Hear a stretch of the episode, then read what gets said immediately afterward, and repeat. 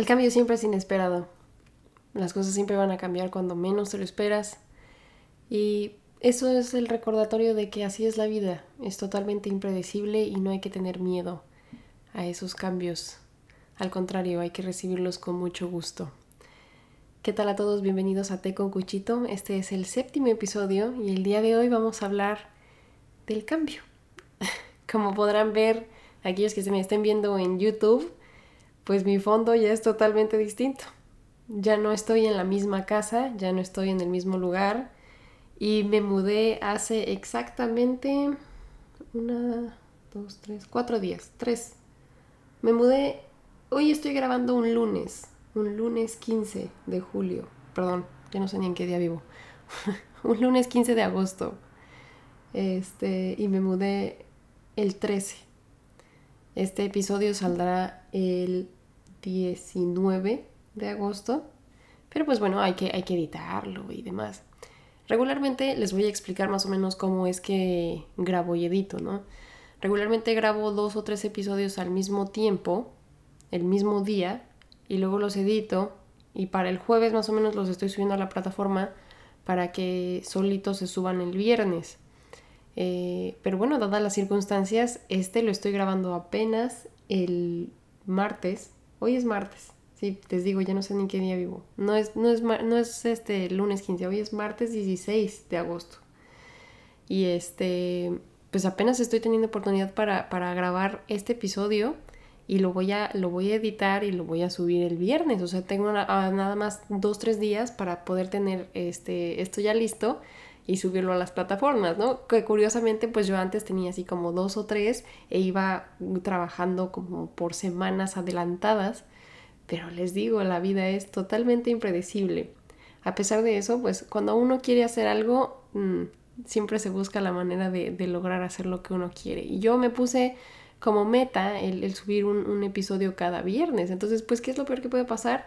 Que grabe el episodio en la semana y que lo suba el viernes. Realmente no tengo que tener tan así mucho trabajo avanzado, que bueno, es mucho más fácil y cuando tenga el tiempo me voy a dar la oportunidad de, de tener episodios adelantados para que sea mucho más ameno y mucho más ágil mi proceso productivo. Pero bueno, les digo que hace apenas tres días me mudé y pues no le quise dar muchas vueltas al asunto de decir, ay, ¿de qué les voy a hablar? Pues de mi vida misma, de lo que me está ocurriendo, de, de lo mágico que puede ser la vida en sí. No sé si, usted, si ustedes se acordarán, el episodio número dos de este podcast se llama El Camino Intuitivo y les platico un poco sobre un viaje que tuve con mi mamá a Perú. Pero en ese viaje, eh, pues de las cosas que, que les platico, de lo más importante que yo tuve fue, fue pues un avistamiento ahí con mi mamá de un cóndor negro y lo que nos, sim- sí, pues sí, lo que nos significó o lo que, lo que simboliza el haber visto al animal, ¿no? Que pues curiosamente las dos dijimos que, que venía el cambio, ¿no? Y que no había que tener miedo porque íbamos a estar bien acompañadas. Bueno, pues el cambio ya llegó. Había estado presentándose en diferentes formas, en, en diferentes cosas pequeñas, pero no había sido tan drástico como lo que ya llegó a ser el sábado, ¿no? Hace tres días para mí. Eh, les voy a contar a, a grandes rasgos qué fue lo que sucedió. Eh, no sé si lo había platicado antes, pero yo vivía con, con roommates, o sea, con compañeras de cuarto. Tenía yo dos compañeras de cuarto, una era dueña de la casa y la otra es simplemente un estudiante igual que yo. Bueno, yo no, no soy totalmente estudiante, yo ya vengo más a trabajar y a hacer vida acá, pero también estudio por las tardes actuación. Entonces no estoy casada, estoy soltera, es a lo que, es a lo que voy, que, que pues como que tengo más vida de estudiante, ¿no? Entonces viviendo en una casa compartida con dos personas más. Y yo tenía una vida pues ya rutinaria, eh, ya llevaba un año viviendo con ellas y hace más o menos, que será como un mes, mi hermano se comunicó conmigo. Tengo un hermano, nada más tengo un hermano. Eh, también estaba viviendo en Aguascalientes y pues me, me se comunicó conmigo, me preguntó, oye, ¿habría posibilidad de que yo vaya para allá? Y a mí me motivó muchísimo la idea, le dije, claro que sí, tú estás siempre bienvenido a venir a Estados Unidos a, a lo que tú quieras, ¿no? Él, como yo, también es ciudadano americano y tiene muchas posibilidades por acá. Como les digo, a veces eh, pues uno no escoge ciertas cosas en la vida. Hay, la vida a veces nos da oportunidades o nos da herramientas y simplemente es es verlas y aprovecharlas. Yo no podré ser muy buena en matemáticas, o no seré muy alta, o no seré la más hermosa, pero tengo ciudadanía americana y pues la aprovecho y me vengo a trabajar para acá, ¿no? O sea, por poner un ejemplo. Eh, hay, hay otras personas que tienen otras posibilidades o otras este, oportunidades, y espero que las tomen y, y las sepan aprovechar. Pero pues sí, a mi hermano le tomó tiempo el poder arreglar sus papeles, el, el simplemente brincar de un país a otro, pues da miedo, es, es algo que pues es un reto al final de cuentas. Está pasando aquí la barredora detrás de mí. Adiós. Ya, calles limpias. Este es un, es un entorno totalmente distinto para mí, entonces este, no sé qué tanto se escuchan los ruidos nuevamente, o sea, voy a tener que volver a adaptarme. Apenas ahorita pues tengo mi escritorio pegado a la ventana para poder tener más luz, pero no sé si los ruidos se escuchan muy fuerte. Bueno, total. Les digo, eh, aprovechen las oportunidades que, que la vida les dé. A mi hermano y a mí pues nos dio la ciudadanía americana. Digo, no solo la vida, ¿verdad? También mi mamá. Pero el caso es que, pues ya que yo me aventé para acá y él ha visto que como que he avanzado una vida acá, dijo, pues yo también me voy.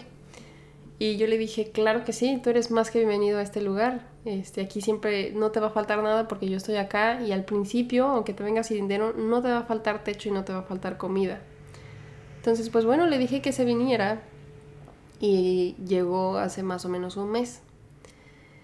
Ahora, este, me voy a poner un poquito eh, como personal sobre cómo sucedieron las cosas, porque pues después voy a hablar más universalmente sobre el cambio y, y, y demás, pero necesito más o menos plantear cómo estuvo mi situación para, para de ahí analizar y, y pensar cómo fue que yo abordé el cambio y, y, y las cosas. Cuando le digo a mi hermano que se venga, pues yo la verdad es que no pensé que, que fuera a haber problema con mis compañeras de cuarto, porque bueno, una no estaba, o no está, no sé si ya regresó, este, pero está de viaje en Perú con su familia, y mi otra compañera de cuarto estaba en ese inter en, de viaje también. Entonces eh, yo dije, bueno, tengo la casa sola, de mientras mi hermano se puede dormir en el sillón, o a ver cómo le hacemos, eh, que consiga trabajo, y, y pues ya de ahí le, le conseguimos un cuarto o algo que él también viva como yo, en, en otro cuarto. Entonces pues llega, llega mi hermano, yo estoy muy emocionada, hacemos muchísimas cosas, nos levantamos temprano a, a, a ayudarle a buscar trabajo, este, las aventuras y demás, viene su cumpleaños. Lo llevo a la ciudad, fuimos a Broadway a ver una, una obra de teatro, muy padre, o sea, realmente se siente como, como hasta vacaciones para mí, como que viene alguien de visita, que es tu familia, y muy bonito. La verdad es que yo no veía nada que fuera a venir para cambio ni para mal en ese momento. Yo dije, bueno, pues aquí cabemos todos, este, y aquí nos vamos este, acomodando, ¿no? Pero pues bueno, regresa una de mis compañeras de cuarto que resulta ser la dueña de la casa, y pues no le pareció para nada que yo tuviera a mi familia en la casa. Me dijo que él no podía estar conmigo porque es varón y la casa solamente permitía mujeres. No me voy a meter en cosas de injusticias y demás. No, no quiero, no voy a dar nombres, no voy a dar la situación completa, o sea, no quiero echar culpas de, bueno, es que ella dijo y ella hizo, bueno, total. No se me permite tener a mi hermano en la casa, y yo le dije, perdóname, una disculpa, de verdad yo pensé que pues no tenía yo acceso a poder traer visitas, al menos a mi familia. Pues me dijo así como de, pues te voy a dar chance a que esté aquí unos días, pero se tiene que ir. No me dijo realmente concretamente hasta cuándo, pero yo dije, bueno, o sea, habrá que buscar a dónde irnos, ¿no? Ya para este momento, mi intuición, regresando un poco al, al episodio número dos, que es el camino intuitivo, mi intuición me decía que ya era momento también para mí de salirme. Porque bajita la mano no me pareció para nada la, la situación, o sea, no, no, no, no me pareció nada agradable el, el cómo me enfrentó de primera mano, el diciéndome que, que mi familia no era bienvenida a la casa que yo estaba rentando. Y la verdad es que no es como que yo pague poquito. Sí, en efecto, pues como es compartido se paga menos, estoy muy cerca de todo, este, tengo facilidades en cuanto a, al vivir en una casa compartida, pero híjole, o sea, yo ya había visto que ella traía a su familia o, o que tenían este como acceso a otras cosas, y yo di por sentado que yo también tenía ese tipo de facilidades, el decir, bueno, si me va a venir a visitar a alguien, son bienvenidos. Y, y el que me negaran el acceso a mi familia me pegó muchísimo. O sea, yo podré aguantar ruido, podré aguantar eh, lo que quieran, el que no laven sus trastes, ¿no? Porque creo que ese es uno de como muy común. He preguntado así a las personas que viven con roomies y, ay, no, es que fulanito no lava los trastes, ¿no? A mí realmente no, no fue algo que me incomodara. Yo me, yo me preocupaba y me enfocaba en lo que hacía yo. Lo que yo tirara o usara, yo lo limpio, yo lo guardo, yo lo organizo. Siempre mantuve mi espacio muy limpio y yo me enfocaba en mantener eso, o sea, mi parte. Lo que hicieran los demás realmente no me preocupaba, a pesar de que a veces sí llegara a afectarme a mí, pero dije, bueno, es parte del compartir, ¿no? Yo, yo estoy acostumbrada a vivir en, en familia. Yo viví toda mi vida con mi mamá y mi hermano. Yo sabía qué era lo que era vivir en una casa con alguien más.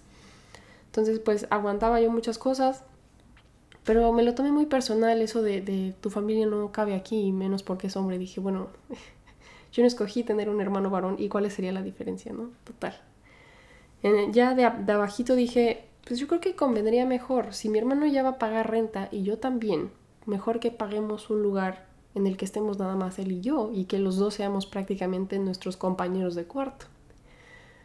Me puse a buscar y este empieza como esta idea de, ok, creo que, creo que estaría bien buscar algo para los dos, y también en el Inter buscar algo para él, a ver qué sale primero. Yo no estaba tampoco cerrada a que mi hermano se fuera a un cuarto, porque pues digo, de alguna manera estar en la misma zona o algo es, es, estaría también padre, ¿no? Aunque no viviéramos en la misma casa.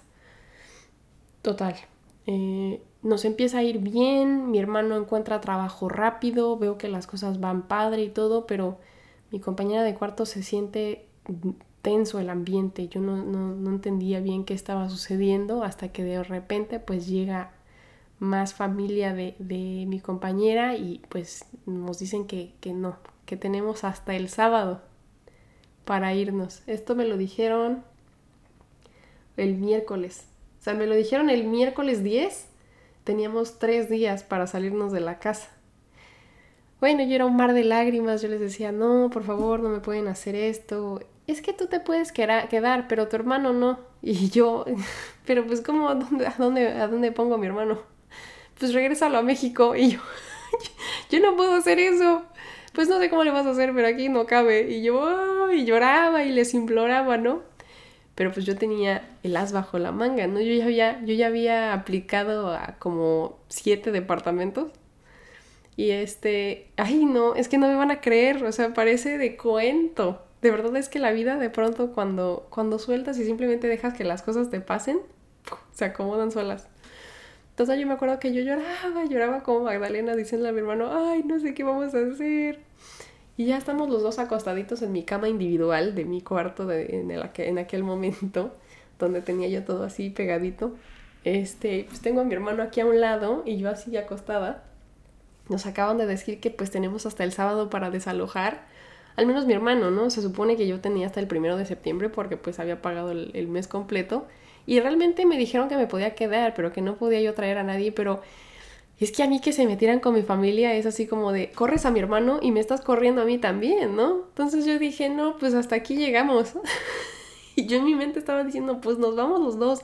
Si el sábado mi hermano se tiene que salir, me salgo junto con él. Entonces estoy ya acostada en la cama y, me, y suena el teléfono. Así, ring.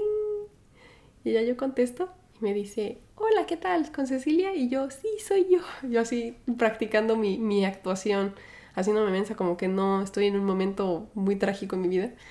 Y me dice, felicidades, eh, tu aplicación acaba de ser aceptada, tienes muy buen crédito y pues si quieres la casa es tuya. Y yo, ay, hasta pitaron por atrás de mí. Y yo, wow, qué maravilla. Este, muchísimas gracias. Sí, para que comencemos el proceso ya mañana. Y yo, claro que sí, ya para firmar los papeles y todo. Y yo, no puede ser, ya tenemos casa. En el momento en el que me dijeron, se tienen que ir el sábado, a mí me hablan y me dicen, ya tienes casa.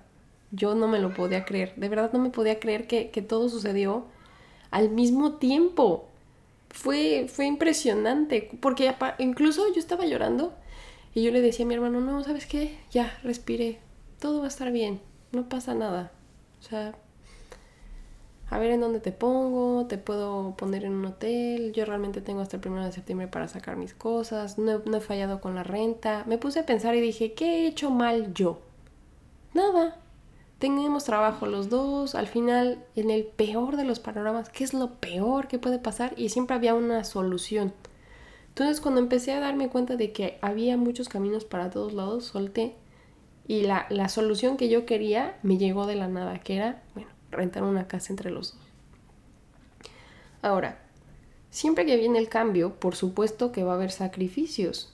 Yo ya no vivo tan cerca a todo como vivía antes. Si antes vivía a diez minutos de todo, ahora vivo a treinta minutos. Es un camino más largo en tren. ¡Uf! ¡Qué terrible! Pues no, o sea, realmente no pasa nada porque es exactamente el mismo tren, solamente son más paradas. Entonces, este, pareciera que a veces nos aferramos a, a ciertas cosas que ya tenemos porque sentimos que no vamos a encontrar algo mejor. Y al momento en el que te das cuenta de que para seguir avanzando muchas veces hay que sacrificar algunas otras, eh, es cuando decides aceptar. Eh, obviamente no voy a estar pagando lo mismo, ya vamos a pagar entre mi hermano y yo pues más, porque hay que pagar ya también las utilidades, ¿no? Que si la luz, el agua, el teléfono, una vida ya más responsable, más de adulto, porque con mis compañeras de cuarto, una era la que se dedicaba, como era su casa, una era la que se dedicaba a pagarlo todo y nosotros simplemente pichicateábamos, o sea, dábamos, dábamos, dábamos nuestra parte de la renta. Pero no era como que yo tuviera que ir y al banco y depositar y todas esas cosas. No, eso realmente lo hacía mi otra compañera de cuarto. Y ya ahorita el, el sentir que, que eres un adulto responsable, pues te llega de la nada. O sea, es, es curioso cómo, cómo de repente uno va siendo como, como vas pasando niveles, pareciera, en la vida. Y que, y que el universo no te va a dar las tareas que no sienta que estás listo para resolver. A mí, yo soy creyente, yo le llamo Dios. Dios no te va a dar las tareas que no sienta que estás listo para, para resolver. Realmente uno como que, ay, entra en pánico y dices, ay, no, Dios mío, ¿qué va a pasar? Y te das cuenta de que no es nada que no puedas resolver, no es nada realmente que no, que no haya hecho alguien más, ya. No sé si a ustedes les pasa, pero a mí me pasa que siento que la vida es difícil y ya para cuando me tengo que afrontar a las cosas digo, pues no, porque la vida está hecha por humanos para humanos. ¿Y qué soy yo? Pues un humano, ¿no? O sea, no es como que... No sé si, no sé si tiene sentido lo que estoy diciendo, pero es que yo soy una persona muy ansiosa. Muy, muy ansiosa. Soy meticulosa, soy, soy, soy muy simplista también. Entonces, de repente, cuando me llegan más responsabilidades y más cosas que cargar en la vida, me, me, me, me descontrola. Así de, ¡ay, no! ¿Qué va a pasar? Porque hay gente muy hábil. Mi papá, por ejemplo, es, es muy hábil para los negocios y con el multitasking y haciendo mil cosas a la vez. Y para mí no. O sea, yo me tienen que explicar con peritas y manzanas. Ok, este día vamos a hacer tal cosa y este otro tal. O sea, yo, yo, yo la verdad tengo procesos más lentos de aprendizaje, siento. Entonces, para cuando llegue el cambio, pareciera que sientes que no estás listo, pero simplemente es agregar nada más una rayita a todo lo que ya estabas haciendo. O sea, no, no va a ser tan complicado y el cambio tampoco es mucho.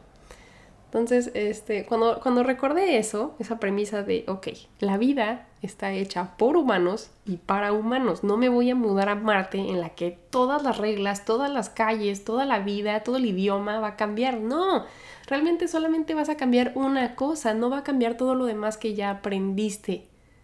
Entonces no, no te preocupes tanto porque no es como que vayas a tener que reaprender todo de cero, no te vuelves a convertir en un bebé que lo pierde todo. O sea, realmente nada más es como que subir un escalón, ¿sí? De pronto el piso se ve un poquito más hacia abajo, ¿no? Dices, ¡ay! Ya estoy más arriba. Pero todo lo que ya ganaste, toda esa experiencia, todos esos cal- esos escalones ya subidos, ahí siguen, no desaparecen. Y a mí eso era lo que, como que inconscientemente siento que eso es lo que me pasaba. No tengan miedo de soltar, de, de, de aventarse, porque al final, créanme, todos estos años de cosas que han hecho y que han aprendido, los van a cachar. O sea, los va, los va a cachar toda esa sabiduría que ya ganaron y toda esa experiencia y todas esas cosas que ya hicieron. Ténganse fe. Porque yo a veces la pierdo, pierdo la fe de decir sí puedo, sí soy capaz de, de hacer cosas, de llegar más lejos, de permitirme crecer, de, pre- de permitirme aventurarme a otras cosas. Bueno, regresando a la historia, Este... me, me dicen que estoy aprobada en el crédito de lo del departamento y me dicen, pues puedes venir mañana, o sea, lo más rápido que puedas porque si no te la van a ganar. Y yo, ay, no, no, no, no. Ya, ya ven cómo son los vendedores, ¿no? Que nos crean esta necesidad de hacer las cosas rápido porque si no desaparecen. No sé qué tan real sea, porque, digo, viviendo en la ciudad, sí me pasaba que yo veía en, como en el internet un departamento o algo y a la media hora, cuarenta minutos ya no estaba. Entonces de pronto sí caí en esta necesidad de hacer las cosas rápido. Total, venimos este, a ver la casa. Yo ya, curiosamente, nos habían mandado fotos y nos habían mandado videos. Y yo desde que vi las fotos y los videos dije, ¿cómo que es esta? Y se las enseñaba a mi hermano y se las enseñaba a mi mamá. Y todos así como de, ay, es que es esta. Y pues justamente es esta en la que estoy viviendo ahorita, ¿no? Y ahorita estoy que no me lo creo. O sea, estoy como en, en este... Mmm, como en, en, en esta parte en la que estoy como en la transición de sentir si esto es real o es mentira. O sea, es que apenitas acaba de suceder. Entonces, pues siento que, siento que todavía esto no es real. Eh, fue muy abrupto el cambio. Pero lo que, lo que queda en mí fue cómo tomé las cosas. El mantenerse positivo, el mantenerse abierto, el mantenerse con fe y el maten- mantenerse determinado a que las cosas te salgan. Porque también pudo haber sido que pues yo flaqueara, ¿no? Y decir, ay, no, me da miedo, me da mucho miedo salir y ¿sabes qué? Mejor te busco un cuarto de aquí al sábado y ahí te mando a vivir con tú con tus compañeros de cuarto. Y seguir aguantando eh, cosas que yo ya no toleraba en, en mis otras compañeras de cuarto. Cuando la verdad es que, pues sí lo tomé, eh, no lo quiero decir así, pero sí lo tomé personal. O sea, sí sentí que, que fue como hacia, hacia mí. Y sé que eso está mal, porque no, no es algo que me hayan hecho a mí, Cecilia. Es algo que le pudo haber pasado a cualquier otra persona que hubiera caído en esa casa, porque son las personas con las que tienes que vivir. Y esas personas van a reaccionar de la misma manera independientemente de quién seas. Entonces no es en contra mía, son simplemente reglas y estructuras que se tienen que seguir en esa casa y que si no te gustan, pues simplemente te tienes que salir y seguir, en a- seguir adelante. Y fue como lo quise ver, dije, a ver, Cecilia, no te están atacando a ti. Esto es algo que le pudo haber sucedido a María López o a Juanita Guzmán o a Cecilia Petrone y pues te pasó a ti, Cecilia Petrone, porque tú estabas viviendo en esa casa en este momento. Entonces agarra tus cosas y continúa con tu viaje porque no te gusta y no te, no te sirve a ti ahora, ¿no? Y ya si lo ves desde esa perspectiva dices, ok, no es en contra mía, simplemente así, se, así es ahí, si no me gusta me muevo y encontré un lugar para mí y mi hermano, claro está. Encontramos un lugar para los dos. Este, ¿qué más, qué más les quería yo comentar? Pues sí, o sea, sobre el miedo eh, a, a, a aceptar y soltar, es este el no tomárselo personal, porque, híjole, es que yo creo que voy a, voy a hacer hincapié en el, en el tomárselo personal. Cuando uno se toma personales las cosas, también se victimiza. Y si yo me hubiera victimizado, tampoco hubiera logrado nada. Porque yo me hubiera sentado a decir, ay, la vida es tan injusta, y me pongo a llorar, y quiero que las cosas se me resuelvan, y este, como yo no he hecho nada malo, pues la vida misma sola tendría que darme las soluciones. Y créanme que las soluciones pareciera que hubieran llegado de la nada, pero no, realmente fueron mucho trabajo. Fue levantarme, yo regularmente, como les digo, me levanto a las ¿qué? Cuatro y media, cinco de la mañana, porque trabajo un horario muy temprano en la mañana por la cafetería. Pero desde que me levantaba, yo me ponía a ver en internet listados, en Craigslist o en apartamentos punto com, una cosa así, silo, un montón de aplicaciones viendo qué era lo que estaba dentro de mi presupuesto, más o menos en el rango, el área que yo me hubiera gustado vivir, este, etcétera, etcétera, etcétera, ¿no? Entonces yo buscaba, mandaba mensajes, hablaba, o sea, realmente ponía, ponía ciertas horas de mi día a trabajar sobre el encontrar un lugar para irme. Y claro está que el que busca, encuentra. O sea, yo no, no me senté nada más a ver que, que Dios me pusiera en la manita así, ay, ten, aquí está la casa. Así se siente, así se siente de pronto cuando estaba yo acostada ya llore y llore que me dieron hasta el sábado mi ultimátum y que me hablaran y me dijeran, oye, felicidades, estás aprobada. Se sintió como caído del cielo, no les voy a mentir. Hay muchas cosas que sí, de verdad no me puedo explicar, pero también fue muchísimo trabajo previo. Si yo me pongo ahorita a enseñarles cuántas casas vi, Yo creo que en promedio, en una semana que me puse a buscar casas, le mandé mensaje como a treinta y siete, cuarenta casas diferentes, de las cuales me contestaron diez, y de las cuales yo escogí las, que, las tres que más me gustaran y luego escogí esta. En una semana nada más. Entonces, pues si uno se da tiempo, imagínense si, si de verdad hubiera tenido yo el mes completo hasta el primero de septiembre, pues quién sabe, igual y otras cosas hubieran sucedido, pero tampoco me pongo a pensar mucho en eso porque regularmente es un cincuenta cincuenta. cincuenta es lo que tú hagas y el otro cincuenta es lo que, la, lo que te toca en la vida. Yo siento que yo ya estaba como prediseñada y en esta vida y en esta, en, en, ahora sí que en, en eh, mi destino, el venirme para acá. Porque todo se acomodó y todo se alineó hasta hacia este lugar en el que estoy ahorita. Y este... No, no puedo estar más agradecida con eso. O sea, realmente no, ya no pienso en un hubiera. O, ay, es que eh, quizá este estaba más padre. O este estaba más cerca. No, no, no. Estoy conforme y estoy a gusto porque dejé ese cincuenta por ciento que lo resolviera la vida y el otro cincuenta por ciento que dependía de mí, no dejé cabo suelto. O sea, de verdad busqué la manera de que yo tuviera todo lo que a mí me tocaba hacer resuelto. Y, ay, este, también... me gustaría como recordarles lo, lo diferente que es una, la vida en Estados Unidos y la vida en México, de verdad. Aquí, aunque pareciera que de pronto es difícil, lo que es difícil es lidiar con la distancia, lidiar con la gente, porque la gente es muy distinta a ti, tiene formas de hablar o, o, o de ser, o costumbres totalmente distintas a las tuyas. Y te sientes muy solo. Aquí lo difícil es la soledad con la que te llegas a encontrar. Sientes que eres como muy incomprendido, que no, la gente no te tiene paciencia, que, que todo va extremadamente rápido y que tú tienes que irlos alcanzando. Eh, esta, esta sensación como, como que no estás atado a nada y a nadie, como que te faltan esas raíces que tienes cuando estás en México. Porque en México todo te hace sentido. Aunque las cosas estén muy mal, aunque de verdad digas, ¿qué, qué, qué, qué poco dinero se gana aquí? O eh, qué aburrido puede llegar a ser mi rancho, ¿no? Nunca dudas, nunca dudas que perteneces ahí. Y este, pa- este país pareciera que siempre te pone en duda de si cabes o no. Siempre estás teniendo que pasar pruebas como de sí tengo un espacio aquí y, y, y como que reclamarlo todo el tiempo, el decir sí quepo y sí puedo hacer una vida aquí porque me la merezco y porque soy muy trabajador. Y en México pareciera que no, México pareciera que te abre las puertas y que te acoge. A pesar de que las cosas sean difíciles, siempre tienes esa sensación de que estás en tu casa. Y es difícil, es difícil tener que decirle adiós a tu país para buscar que las cosas te sean más fáciles del otro lado.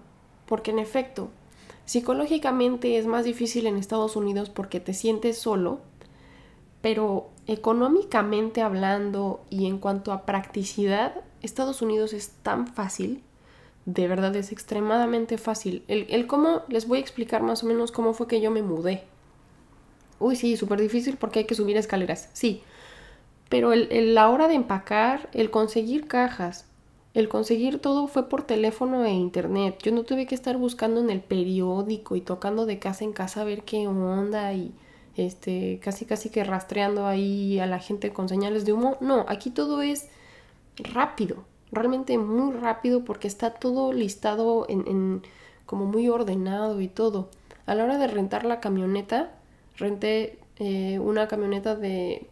Eh, pues es como, un, como una van para, para meter todas sus cosas, pero todo fue a través de una aplicación. Yo descargué la aplicación y fui a una tiendita de la esquina, que, de esas que están en la gasolinera, y ahí mismo ellos tenían las llaves de las camionetas, me pidieron un código, les enseñé mi licencia de manejo y me dieron una camioneta. Así, sin más, con la mano en la cintura, así de, pues ahí regrésale en, se- en seis horas y que le vaya bien, ¿no? Este, me dieron hasta un diablito para cargar mis cajas que no nos sirvió de nada. Mi hermano, de hecho mi hermano y yo las cargamos todos entre él y yo. Este, y ya este, todo, todo resuelto, ¿no? Cuando nos dimos cuenta, eh, pues ese día nos levantamos a las siete de la mañana el sábado, pusimos todas las cajas en la camioneta, las trajimos al, al departamento, luego yo fui y regresé la camioneta, y para cuando nos dimos cuenta ya nos habíamos mudado. Todo había sido en, en, en un lapso de minutos, a través del teléfono, a través de... Y así también lo mismo sucedió con el agua, el gas, el teléfono, el internet. Todo fue mediante, mediante el internet, dos, tres, cuatro eh, pasos por, por el teléfono y se acabó. Todo se resuelve. Se resuelve en menos de media hora. Nada más es decir, bueno, voy a hacer las cosas y se resuelven. Y en México, por ejemplo, son, son días de, de hacer fila, la burocracia, ay, ahora no se puede, saquecita, eh, no hay dinero. O sea, yo me acuerdo que, ay, México, qué horror. Tantas cosas que no se podían resolver y que serían tan, tan vitales para, para estar tranquilos y no se podían, ¿no? Entonces, hay, hay algunas cosas que, que le agradezco a Estados Unidos porque...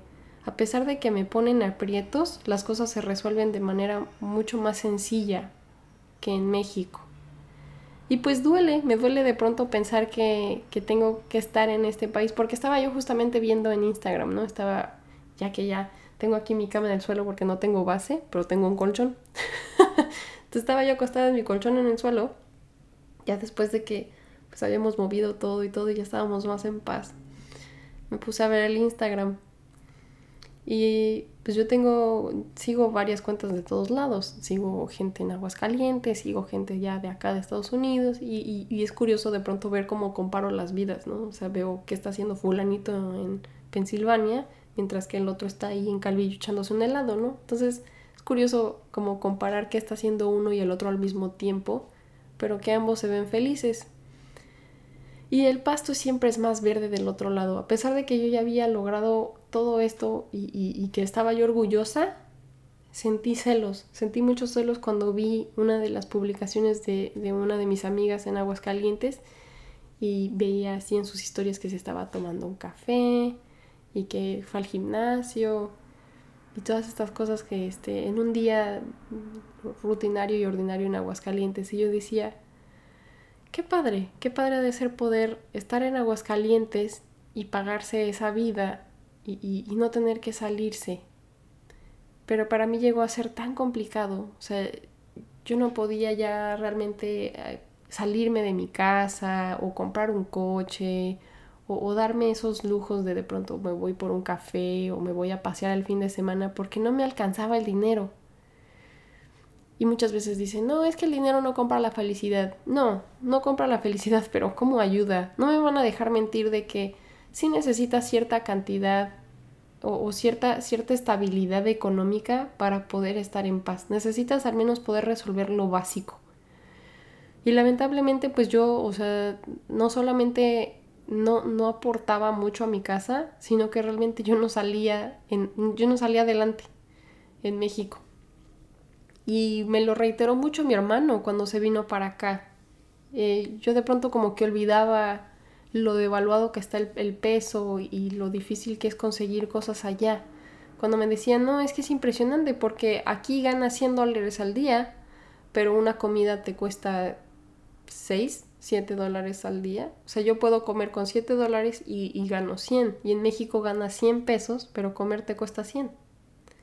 Y yo de pronto pensé que estaba exagerando. Yo le dije, ay, ¿cómo crees?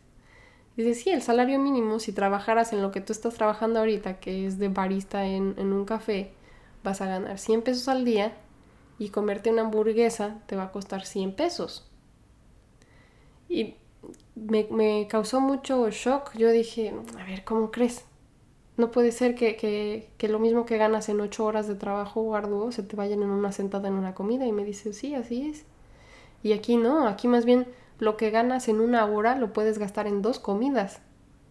Y lo que ganes en un día completo, o sea, pues claro que te alcanza para ahorrar una parte o para moverte o para este lo que sea, ¿no? O sea, realmente vas a, vas a poder tener una vida eh, humilde y... No humilde, o sea, en la que no te falte nada, pero si tienes, o sea, si tienes un trabajo y, y, y lo trabajas honradamente, te puedes comprar lo que tú quieras y vivir una vida tranquila. Humilde me refiero a que, pues sí, no vas a tener los grandes lujos y no vas a vivir en un departamento a un lado de la playa, pero no te va a faltar nada, que es lo más importante. Y en México no importa qué tanto trabajes, a veces siento que, que como que no, no avanzas. Y me puso muy triste eso, de verdad me, me... Pues no sé, sentí como un hueco en el estómago en el que dije... A veces, a veces uno se queja y dice... Qué difícil fue para mí el cambiar, ¿no? El, el, el dejar este departamento y buscar otro. Pero también agradezco mucho no solo mi determinación y mi fe y mi, mi positivismo, sino también las facilidades que, que la vida misma me han otorgado al ser ciudadano americano. Y si estás en México y tienes todas las oportunidades para poder crecer allí, y no tener que salirte, aprovéchalas. Porque, ¿qué daría yo para poder estar en ese país? Qué difícil es de pronto ver que tenemos que buscar otras formas.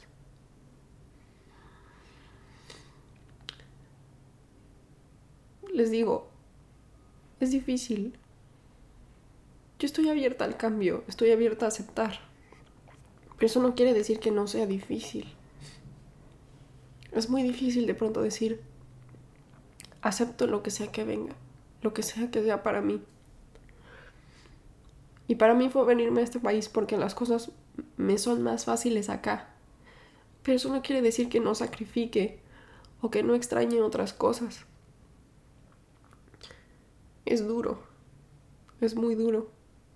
Y a todos nos toca tener que sacrificar algo o tener que dejar ir algo. No sé qué estén haciendo ahorita ustedes que me estén escuchando en México o en otro país. Pero sé que ustedes también están sacrificando cosas con tal de quedarse en México o sacrificaron cosas por tener que salirse de México. Y lo que les puedo decir es que la vida es así. Siempre va a haber cosas buenas y siempre va a haber cosas malas. Y pues tenemos que aceptar las dos. Y tenemos que dejar que nos sucedan. He visto mucho en internet así como de, ay no, haz yoga y mindfulness para siempre estar positivo y siempre estar feliz en la vida. No, no evadan su tristeza, no evadan su miedo. Hagan las cosas con miedo. Les puedo, les puedo confesar que yo estaba aterrorizada. Aterrorizada cuando me dijeron que, que mi hermano no podía estar ahí. Y que inconscientemente yo también me sentí sin casa. Chequé, yo creo que siete, ocho veces al día mi cuenta de banco. Contando mis pesos, diciendo a ver qué movimientos puedo hacer. Qué sería lo más inteligente. Qué pasaría si... Estaba yo aterrada, de verdad me sentía totalmente atemorizada sobre la vida. Sentía que no tenía control. Pero fue justamente ese mismo miedo lo que me empujó a hacer las cosas y, y, a, y a buscar estar bien y decir, no, sí puedo. Entonces no les puedo, no, no les voy a decir, no, yo soy súper valiente y, y todo lo logré porque soy una Wonder Woman y sean todos como yo. No, claro que no. Todos tenemos miedo, todos nos ponemos tristes, todos nos sentimos solos a veces. Y hay que hacer las cosas con miedo, con tristeza, sintiéndonos solos. Porque nada nos exenta, absolutamente nada. Da el lunes, sábado, no, me mudé el sábado. Y el domingo, después de la mudanza, me dolía todo el cuerpo. Me levanté a las seis de la mañana a ir a trabajar. Eh, y ya estaba yo en la barra haciendo café. Y llegó John. Es un, eh, un cliente frecuente. Va todas las mañanas. Siempre pide un americano o pide un cortado. Un cortado es un café de dos onzas de café con cuatro onzas de leche. Entonces es un pues es como un shotcito de café. Es poquito. Pero pues te despierta rápido. Este, y esa vez pidió el cortado este domingo. Y ya yo le digo, ¿qué onda? ¿Cómo estás? Y me dice, no, pues muy bien. Este, te veo cansada. Y yo le dije, sí, me acabo de mudar, pero aquí andamos. Y ya luego él me dice, este, uy, no, yo también estoy pasándola súper mal, déjate, enseño unos videos. Y me enseña en un edificio súper padrísimo, un, es, es como un gimnasio, y el del techo está lloviendo, o sea, está cayendo agua en el gimnasio. Y me dice, este es mi edificio. Y yo le dije, yo no puede ser, está inundado tu, tu, tu edificio. Y me dice, sí, se inundaron por completo los tres primeros eh, pisos. Y yo le dije, ¿y el tuyo? ¿Tu departamento? Y me dice, no, gracias a Dios el mío bien, toco madera porque no le vaya a pasar nada, yo estoy en el quinto piso. Pero el problema es que como no, ha, o sea, el agua se empezó a transminar por abajo, no hay electricidad y no hay agua. Entonces llevo tres días sin luz ni agua. Y yo le dije, ¿cómo puede, cómo crees? No puede ser, qué pena y no sé qué. Ya le di su café y le dije, pues espero que, que de a poco se resuelva. Le dije, ¿te ofrecieron algún hotel? Y me dice, sí, pero no lo puedo tomar porque si tomo el hotel no puedo demandar al, a la, pues al edificio. No sé cómo funciona eso, o sea... Si les como que acepto la ayuda, ya no puedo demandarlos porque firmas como un papel así como de, pues que aceptaste algo. Y luego otras personas que no están aceptando el hotel, les están diciendo que les dan treinta dólares de descuento en el gimnasio. Y cosas así, entonces hay gente que se está aguantando a vivir en el inundado y sin agua y sin luz ni teléfono, con tal de poder demandar a este... este super edificio que, que está en la mera ciudad. Yo, yo trabajo en un lugar... rodeado de, de, de edificios de oficinas y con vista al mar, y bueno, no al mar, perdón, con vista al río y a, a Manhattan y super nice. Yo de verdad trabajo en un lugar donde va gente con mucho dinero. Y me quedé pensando y dije, ¡qué locura! ¡Qué locura que justamente John venga y me cuente sobre su, de, su departamento! Porque pues él se ve que es una persona muy acomodada, con mucho dinero. Digo, para empezar, ¿no? Les digo que él va diario a la cafetería. Un cortado cuesta cinco dólares y el americano creo que cuesta seis cincuenta. Va diario. Va diario por un café de seis cincuenta o de cuatro dólares, bajita la mano. Pero para él solamente es un coffee break, no es su desayuno. O sea, él nada más está porque dice, ya me toca mi cafecito. Entonces, si él tiene la, la posibilidad económica de diario viaja, bajar y tomarse uno de esos cafés, imagínense cuánto ha de pagar de renta, ¿no? Y yo me puse a pensar y dije, bueno, él tiene la posibilidad económica de vivir en un super edificio eh, de primer mundo y eso no lo exenta a las tragedias, ¿no? O sea, a que algo pase, a que se inunde, a que se quede sin luz, a cualquier cantidad de cosas, ¿no? Entonces de pronto dije, bueno, no es el dinero, realmente no importa si tienes mucho o poco, lo que importa es... Otra vez, ¿cómo, cómo afrontes la realidad y qué puedas tú resolver con, con las herramientas y, y con las posibilidades que a ti se te presentan? Si tú tienes tres pesos, pero puedes estirar esos tres pesos para pagar lo que necesitas para vivir todos los días, perfecto está. Por eso les digo, les, les recuerdo, ¿no? Si tú tienes la posibilidad de hacerte una vida y que no te falte nada en el país en el que estás, aprovéchalo. Y si te tienes que salir porque de verdad a ti ya se te acabaron las herramientas y ya exprimiste todo lo que pudiste en tu país y te tienes que aventar al otro, aviéntate. Vas a sentir miedo, vas a sentir soledad, vas a sentir mucha duda, te vas a sentir triste a veces, pero hazlo igual. Porque después va a haber momentos en los que te puedas sentar y hacer las cosas que te gustan, como yo ahorita con mi podcast, y ponerte a recordar todas las cosas por las que ya pasaste y darte cuenta de que vale la pena. Vale totalmente la pena. Les prometo que va a estar más lindo aquí mi, mi set del podcast.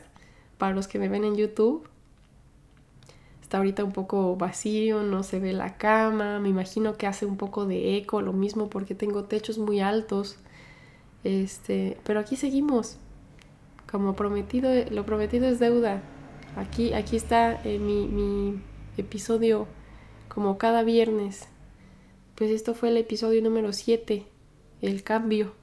Espero no haber divagado mucho porque al final es algo reciente. Me acabo de mudar, como les digo, pero creo que es, es más honesto así. Les mando un abrazo muy fuerte. Estoy tomando té, nada más que mi té está en el suelo. Es un té de canela con miel, pero lo dejé en el suelo. Este, ahorita me voy a poner, me voy a poner a editar y a seguir tomando té. Así que pues, tómense su té, tengan un excelente día y nos vemos el siguiente viernes. Y si tú estás pasando por el cambio, yo sé que puedes. Aguanta, aguanta, porque viene lo bueno, de verdad, vendrá la paz. Y para aquellos que estén ahorita tranquilos en una rutina, vívanla. Todo está para que lo disfruten ahorita y, y estén tranquilos, porque pues nada nos exenta de que venga el cambio después. Digo, no es amenaza. El cambio no siempre es malo, al contrario, el cambio siempre es bueno. No habría flores si no llueve. Pero bueno, nos vemos en la próxima. Como siempre, ha sido un gustazo estar con ustedes. Los saluda Cecilia Petrone. Un beso para todos. Bye bye.